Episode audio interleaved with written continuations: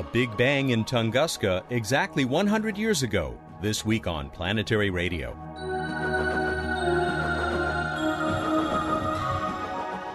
Hi, everyone. Welcome to Public Radio's travel show that takes you to the final frontier. I'm Matt Kaplan.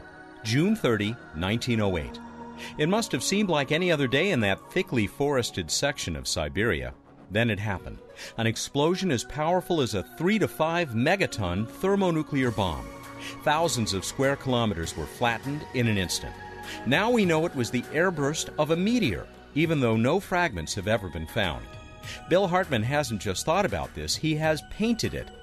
We'll explore the Tunguska event with the famed planetary scientist on today's show. And stay tuned to hear what's up from Bruce Betts featuring the winner of our Random Space Fact recording contest. You're going to love it. First, though, let's get another update from the Martian Arctic Circle courtesy of Emily Lakdawalla. Emily, I was reading your account on the blog, the latest from Phoenix, and, and I think we've got uh, Phoenix on the rocks. yeah, we do, Matt. The results this week that were announced were from the Wet Chemistry Lab, part of the MECA experiment. Um, and this is a, a, unique experiment. They brought a little ice cube of distilled water with them from Earth. They melt it, put it in a little beaker, and then bring a tiny sample of Martian soil and dump it into the beaker, stir it up, and see what goes into solution in the water. And what they found was, to their surprise, that the Martian soil is slightly alkaline. That's the opposite of acid but it's not very alkaline. It's it's not too bad. pH of eight or nine, which would be compatible with growing asparagus, turnips, or green beans. They remarked.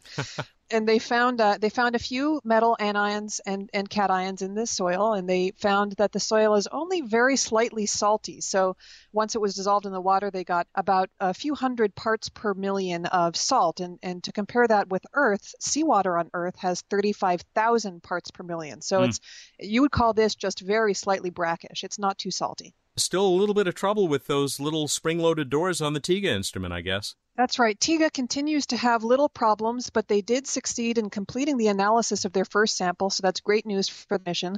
And they do believe that they can get a sample through the barely open crack on their second set of doors.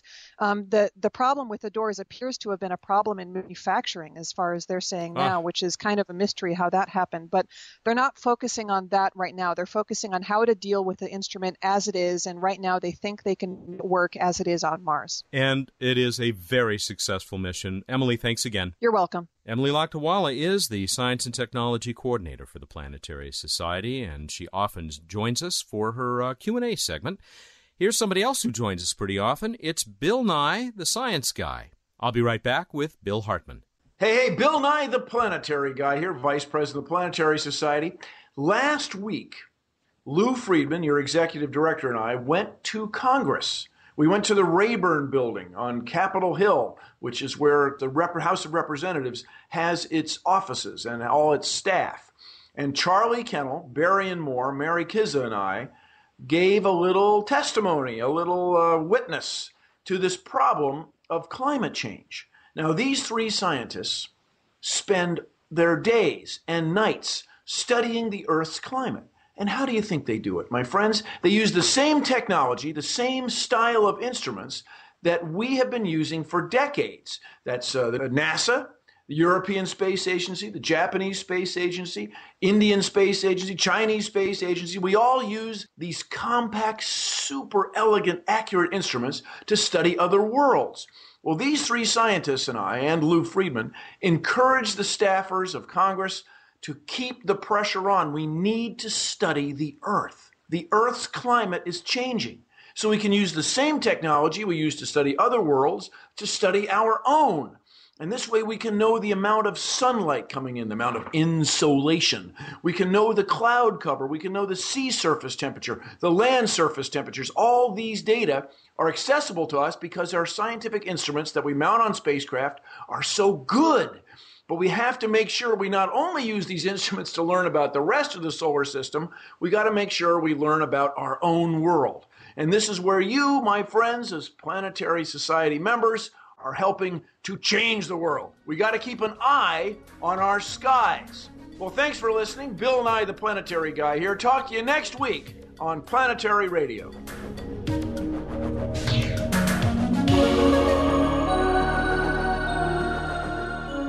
No, it wasn't antimatter. It wasn't the crash of a flying saucer either. But the truth behind the Tunguska event is almost as dramatic because it serves as a warning about all those space rocks that cross the path of our vulnerable little homeworld. To learn more, I called our friend Bill Hartmann, senior scientist for the Planetary Science Institute in Tucson, Arizona, though that's not where I found Bill a few days ago. Hey, Bill, it is so good to talk to you again, or, or maybe I should say aloha. I hear you're in Hawaii. That's right. I'm I'm in June each year. I have a very nice invitation to come and teach at the University of Hawaii in the Hilo campus on the Big Island, where the volcano's going off, and it's a great place to be. Fun place for somebody like you, right? Who likes uh, lots of uh, dynamic uh, action uh, going on on the planet. Yeah, and it's it's such a planetary kind of place because there's a lot of analogs to Mars and the Moon. We got the craters and the lava flows. We got geothermal energy here. We've got the uh, observatories, of course, and uh, the meteorology observatory that is has the best set of CO2 records over hmm. the last century. So there's all kinds of interesting things going on here. You finding any time to do any painting? I try to get a few days to do that, and in fact, uh, I was out a few days ago and uh, painted the the enormous plume coming out of uh, Halemaumau crater in Volcano National Park, and uh, got that painting up to the Volcano Art Center, which is a gallery in the park that has some really nice stuff. Well, until I make it to the Big Island, I'll have to settle for photos and uh, and paintings like yours. Uh, one of the reasons, only one of the reasons, I'm so glad to talk to you on this hundredth anniversary of this uh, rather fascinating event that took place in Siberia, is that you have not only studied it, but you've tried to picture it. I had a lot of fun with that. I, you know, as a graduate student, which was I hate to say way back in the '60s, um, my professor, who was Gerard Kuiper of Kuiper Belt fame, oh. had had edited books with collected papers, and one that was coming out just just when I was a graduate student was a collection on meteorites and asteroids, and that included papers by the Russians who, you know, had been trying to analyze eyewitness reports that people made and you have to remember that um, the, because of the revolution in Russia, they they didn't they weren't really doing science in the teens shortly after mm. the, the event. So it took them about 20 years before they really had a lot of people out there to interview the eyewitnesses. To me, the interesting aspect of those eyewitness reports and the opportunity for me to make pictures was that those folks, you know, they were these were not educated people. A lot of the people who saw it, the ones who were closest, they were traders and they were reindeer herders and so on. So when they tried to describe what they saw, of course, they had no idea what it was. And you you pick up this kind of medieval language where I remember one of the um, close eyewitnesses, I think this was about 40 miles from the site. The description was the sky split in two and fire poured out from the sky. Oh. and you know, and I say wow. it's kind of medieval because there was that conception that it was sort of the dome of heavens, and then you know, if you had a crack, you'd see through to you know the great supernatural cosmos or something beyond. So you know, those are what you're dealing with, and and some of them some of them were from the cities and the towns. This thing was seen over several hundred miles, at least uh, if you're under the track uh, where it came in. So uh, there were also, you know, scientific people, but mostly, you know, non-scientific people. So taking all those descriptions, you know, that after after the blast there was a column of dark smoke came up and there was it was like a spear across the sky and I'm interpreting that as probably the like the contrail that the trail that train of debris left behind it. Mm. And I guess my point here is that today we have so many observations of fireballs and photographic materials, nothing of that scale, but we at least know what fireball phenomena are like. I had this idea a few years ago. Gee, you know, why not go back and read those eyewitness reports again and try to put it together with what we know today and, and then picture what it really would have been like. So when he says the sky split and the fire poured out, you know, that was the moment of the big explosion and there's you know huge flash and fireball up in the sky and so on. And uh, so I tried to do you know a series of paintings to show that. And uh, we're going to put up a link, uh, of course, at planetary.org/radio to uh, some of those paintings, which are on the Planetary Science Institute website. I, will tell you, they're all pretty striking. Uh, no pun intended. But there's there's one in particular of someone who is looking out across this beautiful forest, and there in the distance, the explosion has just taken place, and I'm thinking this person is a few seconds away from being knocked flat. Well, you know, actually, I think that picture. There's a woman in a field. Yeah, uh, like that's she's it. On her way to school to teach school or something like that. That that was probably far enough away that I think she wouldn't have been knocked down. That Mm. one was supposed to be, I think, 400 kilometers, to say 300 miles, something like that. Oh, I Now missed that. But I have uh, uh, another one from, as I said, 40 miles away. There was a trading station, and there was a guy sitting on a porch, apparently facing in that direction. And he was blown clear off the porch, and I guess mom- momentarily knocked unconscious. And uh, the barn doors were knocked off their hinges, and statements like that. So, you know, at 40 miles, people were definitely being uh, knocked all over and at at 400 miles, the, the picture you're talking about, what what the witnesses were saying was, you know, this enormous sound. Um, going back through history and reading reports of fireballs, there's wonderful descriptions of the sound. They always talk about kind of rattling sound. I've I've read descriptions that sounded like a carriage driving over a bridge. It's normal acoustic sound, but it starts very high in the atmosphere and apparently reverberates around, and you get this strange sort of like thunder, but apparently a little bit more rattling. And, Yeah, uh, I read one account that said it sounded like a barrage of artillery, multiple explosions.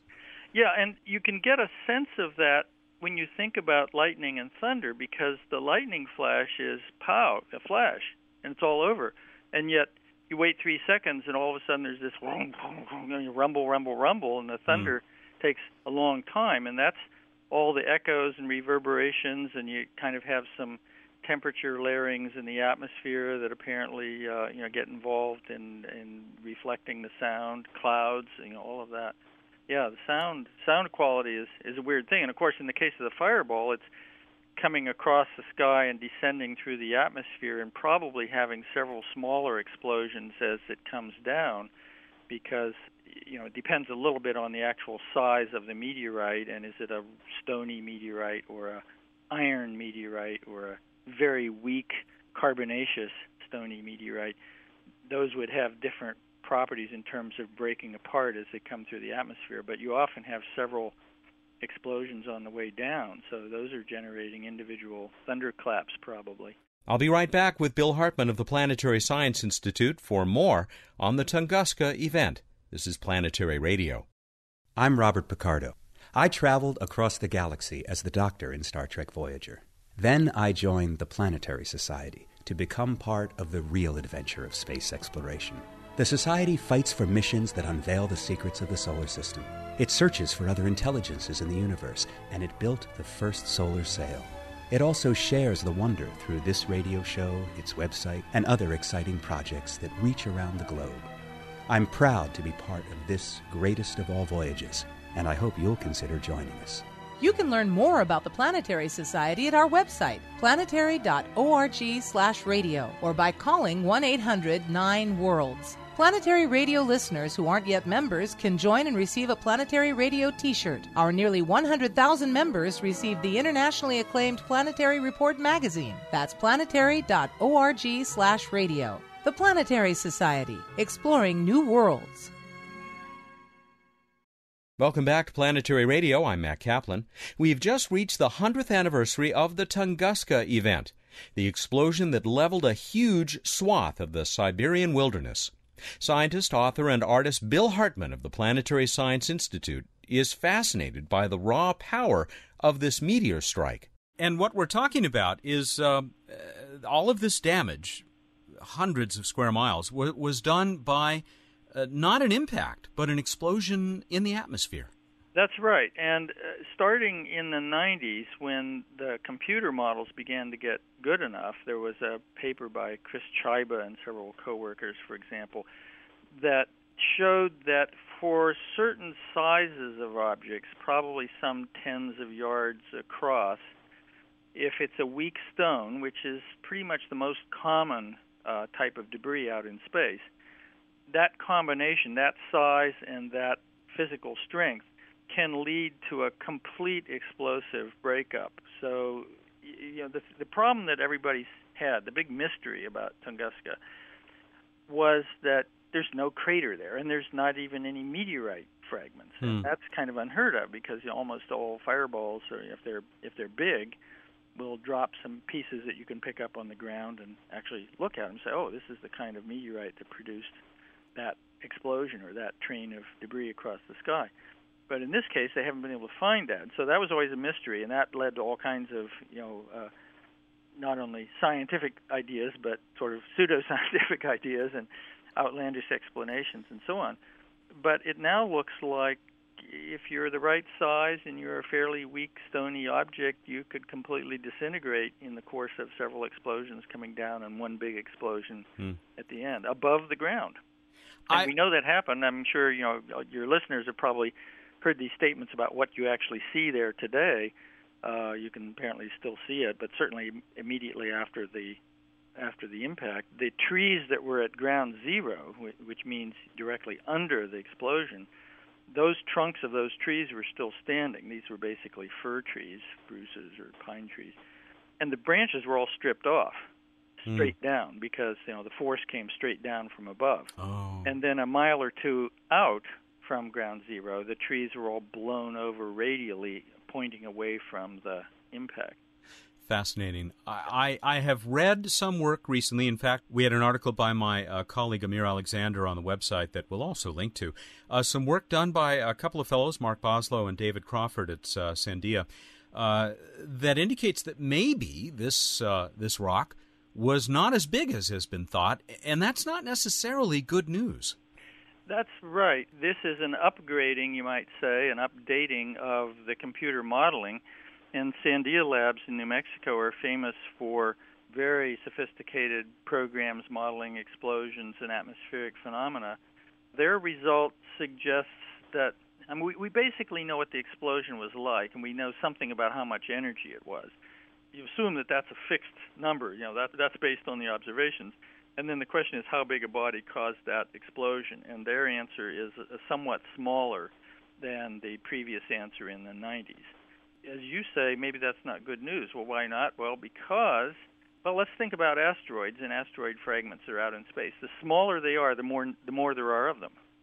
And that's just a kind of a law of nature when asteroids collide and produce fragments. They get lots of small fragments and not so many big big ones. If this explosion was caused by an object smaller than we thought before, that probably means we're going to see more of them, uh, more frequent examples of them. And the numbers that seem to be kicked around these days are maybe one explosion of that size per one or two hundred years. People used to say one per hundred years, but it may be now more like one to two hundred years, something like that. And you'd say, well, gee, wait a minute, that can't be right because I read my history books. I don't read about one of these per per century happening someplace. But you have to remember that the planet Earth has maybe something like six sevenths of the surface covered by oceans. So six out of seven go into the drink, and uh, so we have to wait, you know, 700 years or 1400 years, something like that, to get one over land. And then the question is, uh, well, there's an awful lot of land, like Siberia, like Antarctica, you know, like the the wastes of the Amazon, whatever, uh, the Sahara, where there aren't that many people. Getting one over a really dense population center in historic times, I mean, maybe that's one every few thousand years, even something like that. But still worth keeping an eye out. Oh, for sure, and and uh, of course the big the big advance I think in my mind, in in in regard to that is that we have survey programs that astronomers are running with telescopes, Space Watch, and other programs, trying to catalog all of the asteroids down to. We haven't got down to this size yet, but catalog all the Earth approaching asteroids down to a kilometer, down to 500 meters or 500 yards across, something like that. We're getting down into that range. Eventually, I would guess, you know, maybe in, in coming decades, we may have catalogs good enough that we can say, okay, we're safe for the next 200 years, or you know, we expect there might be a possible impact 150 years from now, not as big as Tunguska, but smaller. And we may be in a situation like that. The good thing about that is if if we keep developing our human capability to operate in space as a free side benefit of that as a bonus, you know, we would be able to fly to asteroids that were coming in and probably deflect them. Mm. And that is a topic that we will continue to talk about on this show. Bill, great. As always, not nearly enough time, uh, but uh, I look forward to the next opportunity to talk. Great. Always fun to talk to you. Bill Hartmann, good friend of Planetary Radio, is a senior scientist at the Planetary Science Institute in Tucson, Arizona. He is uh, also an author and a painter, first recipient of the Carl Sagan Medal from the American Astronomical Society back in 1998, and uh, just you know, a minor thing, he happened to figure out uh, how we got our moon, but that's a story for another day. We've got a What's Up for this day. We're going to make that visit to Bruce Betts in just a moment. You won't have to wait for another day for uh, this week's edition of What's Up with Bruce Betts, and we're going to get to that right after this Q&A from Emily.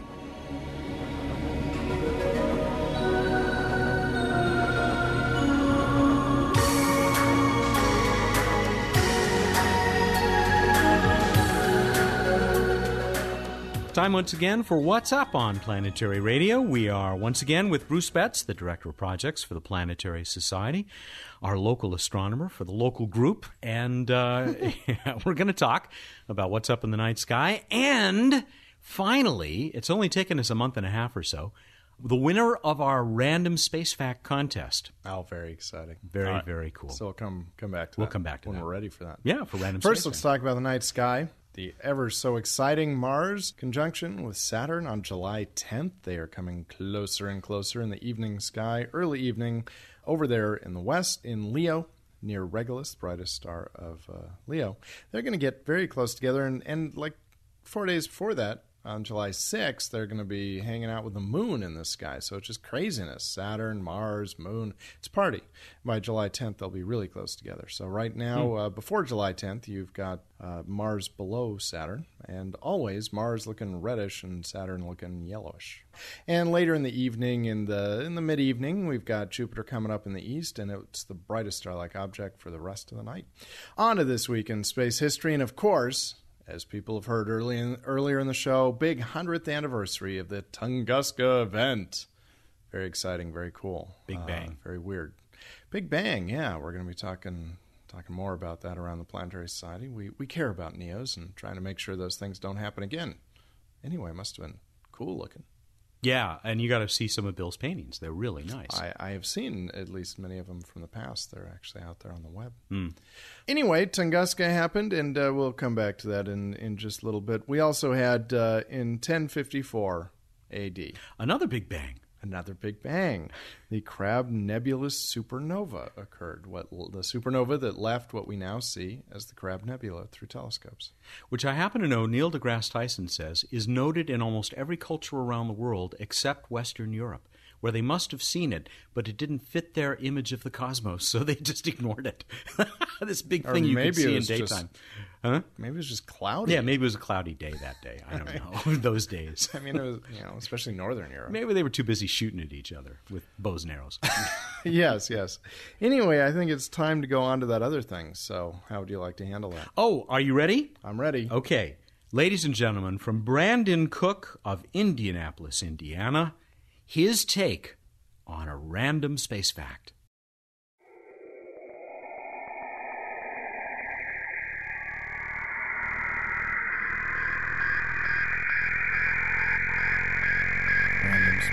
Space facts. Random space facts. Random space facts. Random space facts. Random space facts.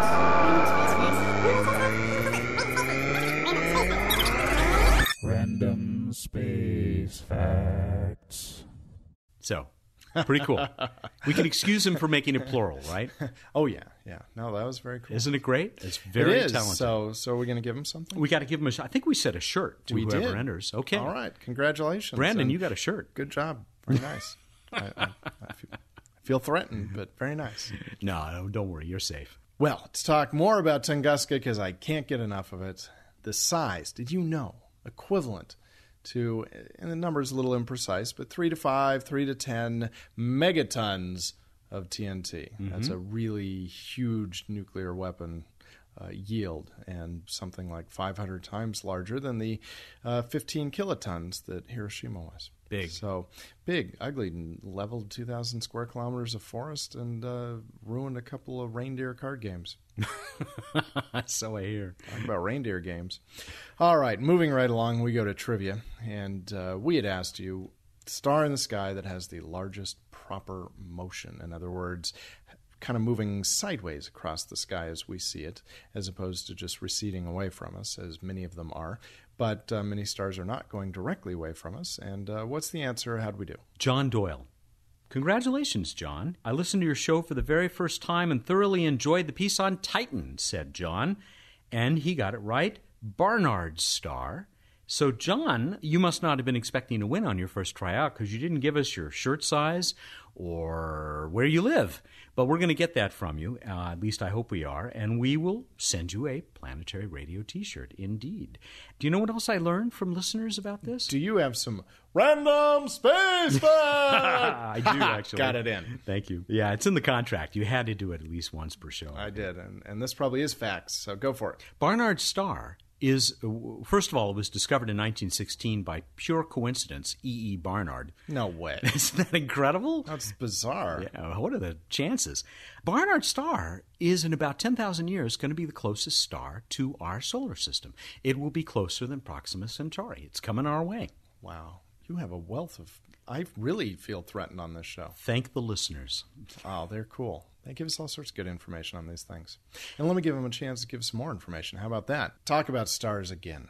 Brightest star in the sky is Sirius, the dog star. And Vega, also a very bright star. For this uh, this time around, tell me what are the brightnesses of those stars measured in magnitudes, the astronomical unit of brightness measurement, the strange logarithmic scale. What's the brightness of both Sirius and Vega to be entered in our fabulous random uh, competition? How do they enter? For correct answers. Uh, I'd go to planetary.org slash radio and find out how to enter if you don't know already. And get that entry to us by 2 p.m. Pacific time on Monday, July 7, so that you can have a shot at. We did it again. We didn't talk about what to give away. Do we have a poster or something we can give people? Sure, let's give them an explorer's guide to Mars. Cool, let's do that. Give you a lovely map of the surface of Mars with wonderful factual content all around it. And you know what? Next week we're going to have another special prize having to do with the movie Wall-E because we're going to talk about that a little Wall-E. Have you seen it already? No, you No, couldn't I'm have. not. It's more like Wall-E. Sounds like an asthmatic Wally. It's a great movie. It's a great movie. And we're going to talk a little bit about it next week and what it has to do with NASA. I look forward to that. All right, everybody, go out there, look up the night sky, and think about really big bangs. Really big bangs. Boom. You could be a Foley artist. I always thought that would be fun. Well, it's a shame the video camera wasn't running just then so that we could watch. Dr. Bruce Betts, the Director of Projects of the Planetary Society, who joins us every week here for What's Up. Next time, a little robot named Wall-E and some of his real world ancestors. Planetary Radio is produced by the Planetary Society in Pasadena, California. Have a great week.